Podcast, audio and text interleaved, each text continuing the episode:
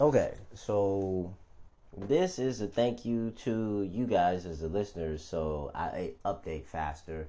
Oh, hey, yes, my name is uh, V. This is the Hearing Colors to Kill Sounds podcast. This is the weirdest, I want to say the most obscure podcast that you could catch. I know there's weird podcasts out there. Yeah, yeah, mm-hmm. I, I am aware. Yeah. Wait, no not that weird. That I on the subject matter. I'm just saying. Just this is nerd nerd talk. Anywho, uh, my name is Vernon. You can call me V. And uh, yeah, this is Hearing Colors to Kill Sounds podcast series. And it's basically me explaining the book to you and reading uh, different excerpts from it and then giving you updates as to what's happening in the fourth book as I write it. So, yeah, that's, yeah, it's actually you sitting in the writer's chair and me explaining certain things, plot devices. But I also leave Easter eggs and don't explain certain parts of the story. Nor will I ever explain certain parts of the story just because. And yeah, I, oh, psh, yeah, hit the subscribe button. Let me know if you like any of the pieces. Uh, I will update faster based off of how you guys like that. So let me explain something to you. First and foremost, as my audience, and to the two people and possibly 4.5 people that it is, right? Let me tell you something. I appreciate you guys so much, and I do not. feign ignorance and this is not clout chasing or fame chasing. This is actually my own personal project. This is my audiobook series. This is my own if someone was to come to me and ask me like, "Hey, do you have that in physical copy?" I'll be like, "You know what? Yes, you can order it from Amazon. I also have a digital copy and I have an audiobook series." Hmm. Hmm. Hmm. Mm-hmm. Mm-hmm. Mm-hmm. And that from there, th- this is basically what I've been working on. And I appreciate the input. I appreciate everyone that has been helping.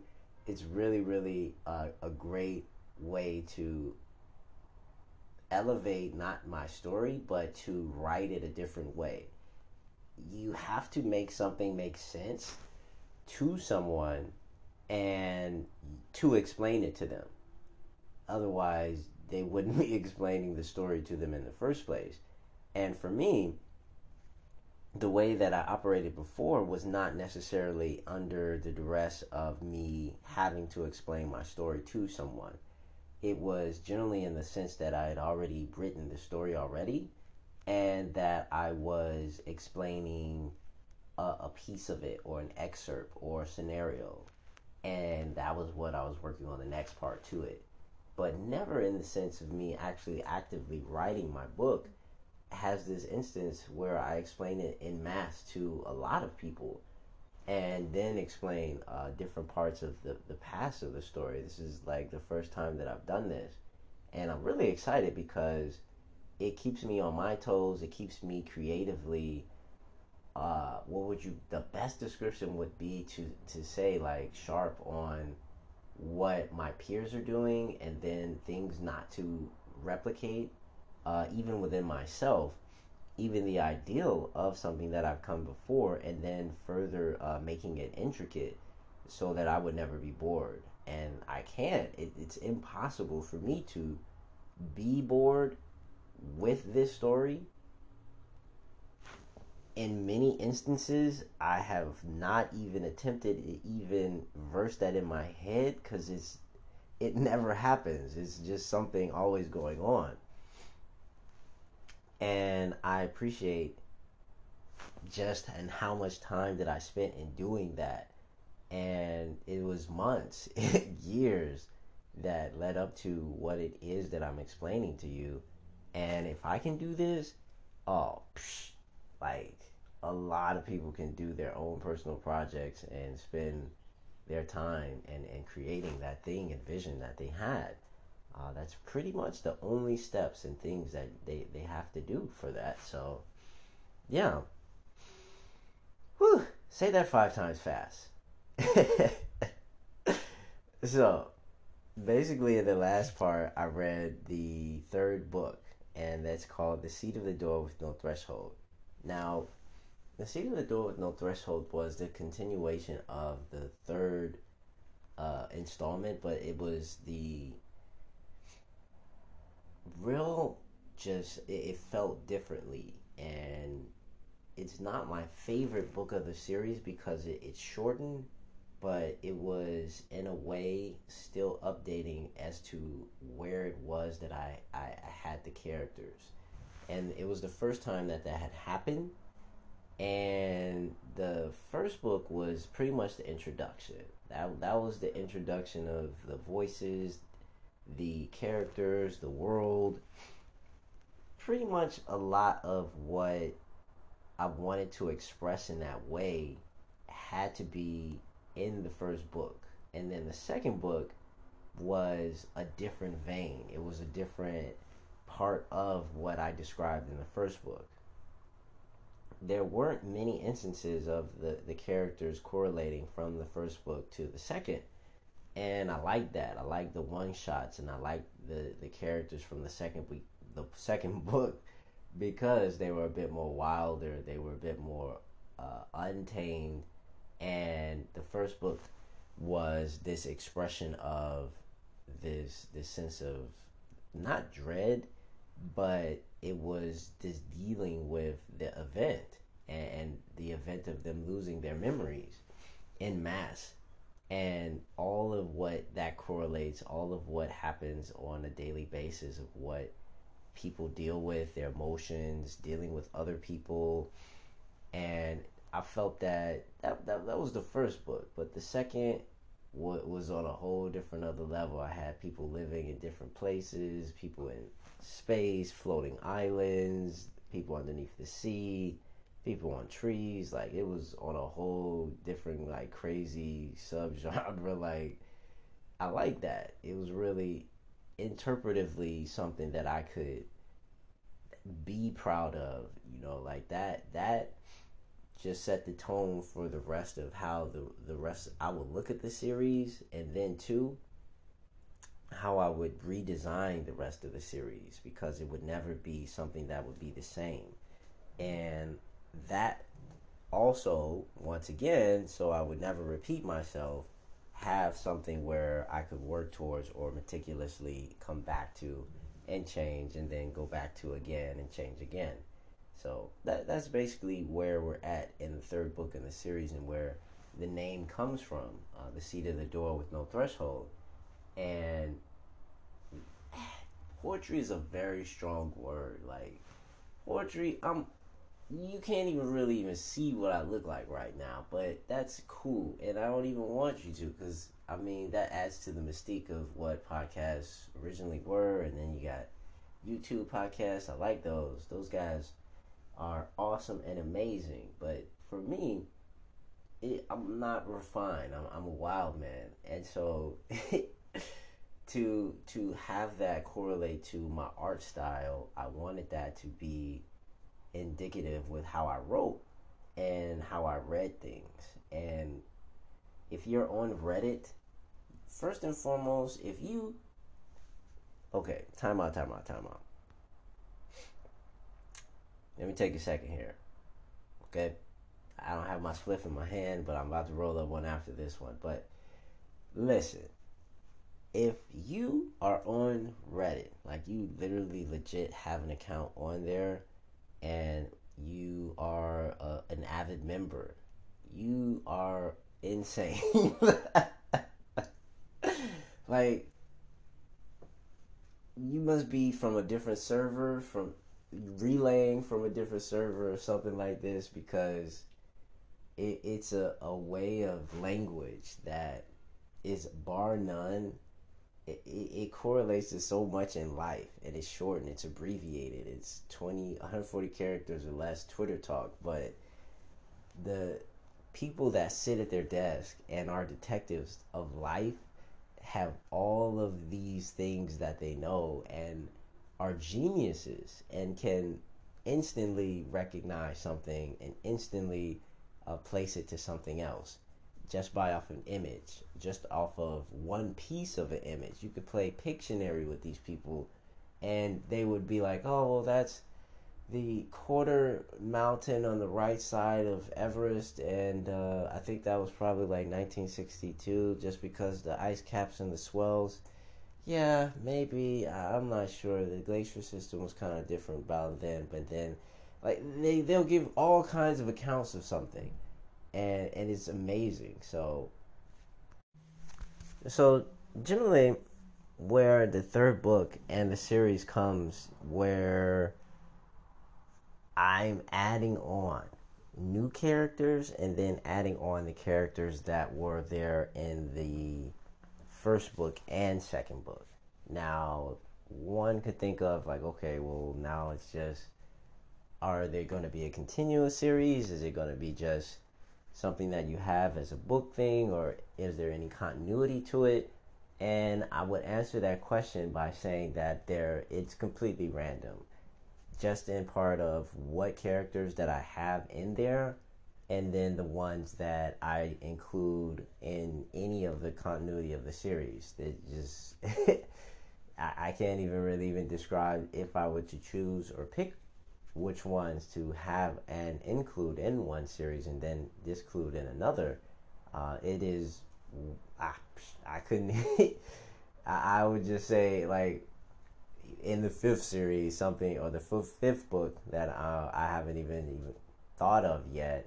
I would have that like okay, I'm gonna have that character in it as an idea, but to physically do it, I would have to be talking to you now and working on it actively in my head like I am with the fourth fourth book.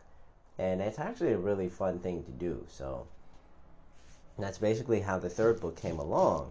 And I'll describe it in the best way that I can and say that um, this was Untitled Part 2. And so Untitled was a series from the second book.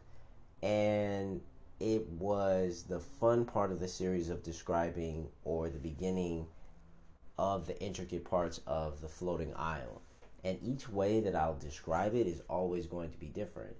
And the language of it and the reasoning why I don't label it as poetry is you could just hear it, and I'll show you one second. It, it says, uh, Upon journeys began, the Fimulus brand, five sided jaded blend. Took her leave, quantum net, quantum rest nestled tenemently soundly intermitted the cat-headed queen's breast, palms shining, digits clenched, curious peaked of fanciful things, numbers to completion nine, when she believed there were only ten. Bypass heart intentions quadruple backwards interpretation. The wall shifted. Where once stood a precipice melted, untold silver feathers glistening. Curious wind rolled over into cliff. A fan spun a web pattern so intricate all the fimula could register thought process the number 9, or was it 10? The fullness of being, truly this is what the cat-headed queen meant. Her lungs teeming passed before her shone colors never before witnessed. Am, am I dreaming? she asks. No, a voice answers. You become one of us. And the way, and I, I even wrote the date that I, I wrote that. That was in uh, was that the summertime of 2017 like that was a long process of me getting this idea of this event that was happening and I never wanted it to come off as poetry never wanted it to come off as something official haiku something where I it went with words and it was rigid and it could only have this amount of stanzas and it can only have this amount of words or meanings and alliteration. Like that level of complicated thinking was initially fun and and a cool thing to do but progressively it would be too taxing for me as an artist to have something where everyone thinks of me just writing in one uh, cadence or writing in one type of style. it, inevitably my style would change, and inevitably I would have something that I would want to do that is different. And it is crazily enough how one line could have an alliteration and another line could have a simile and it could just be a, a, simple three words or description or i could just have it typed out where uh, the lettering goes down in that way. So it, it it's like um, a typesetting in the middle and you'll have like a description and that could also correlate as an emotion. And i did that in the first book. And in most instances you can think of it as just a typo but no I, I literally put it over on that side of the page so that one could see that oh this emotion and they read it as such um, another way of describing how i wrote or write the series is similar to how one thinks of comic books or graphic novels and the paneling. And you have panels that obviously spill over into one another and you can think of comic books or you can think of just different series. But the best of things that i like is that you have this unsaid language or slang that can spill off of the page and can do then go past the fourth wall. And so it, it reads as two messages to the reader or it could read as to three. And initially even the editors and other the colorers it, it could go so many different levels to how people can interpret it. So that's that's just one way. Me describing this but what i mean by that is you get your own way of thinking of it you sit down you be like dude I, i'm listen to what this guy says he was describing how he wrote it but it makes absolutely no sense it doesn't even read the same way. How did he even read it like that? And then I'll be like, yes, that's exactly what I why I was reading it to you on my podcast. so another way of looking at the third book too is uh it's just a, a crazy explosion. So what happened in what I was telling you and what I read to you was that this woman goes into the island or this floating island called Isidora. And she's basically trying to find her husband slash boyfriend slash lover. And she left her daughter with a friend. And these are people whom she trusted from where they left as refugees. And so she's going in this foreign place and speaking with this ha- cat headed goddess. And she runs into her place and it's not just a normal place. It's not heaven. It's not hell. It's not a dream. It's not purgatory. It's something quite different that she has not seen before ever. And she's basically in awe. And that's what's happening in this said story and what is being described. And the end it says you become one of us because she continues this. She continues to be not in awe, but in a sense, witnessing things that she could never conceive of and power that she had never known existed. And it was just by this woman alone standing before her that amazed her and made her shift or just basically change of her perspective and worldview. And that's why uh, at the end, I, I just allude as to say, you become one of us. And it's a weird interpretation. I know I get it, but uh, I'll explain it more in the next installment in a little bit more detail. So, thank you guys for listening. Thanks for listening to the tirades and my rants and tangents that always make sense. It's it's a cool, comforting thing, and and like I said before, being a storyteller, you have to have, I guess, a story to tell first, and then have lived something to have it make sense and of substance.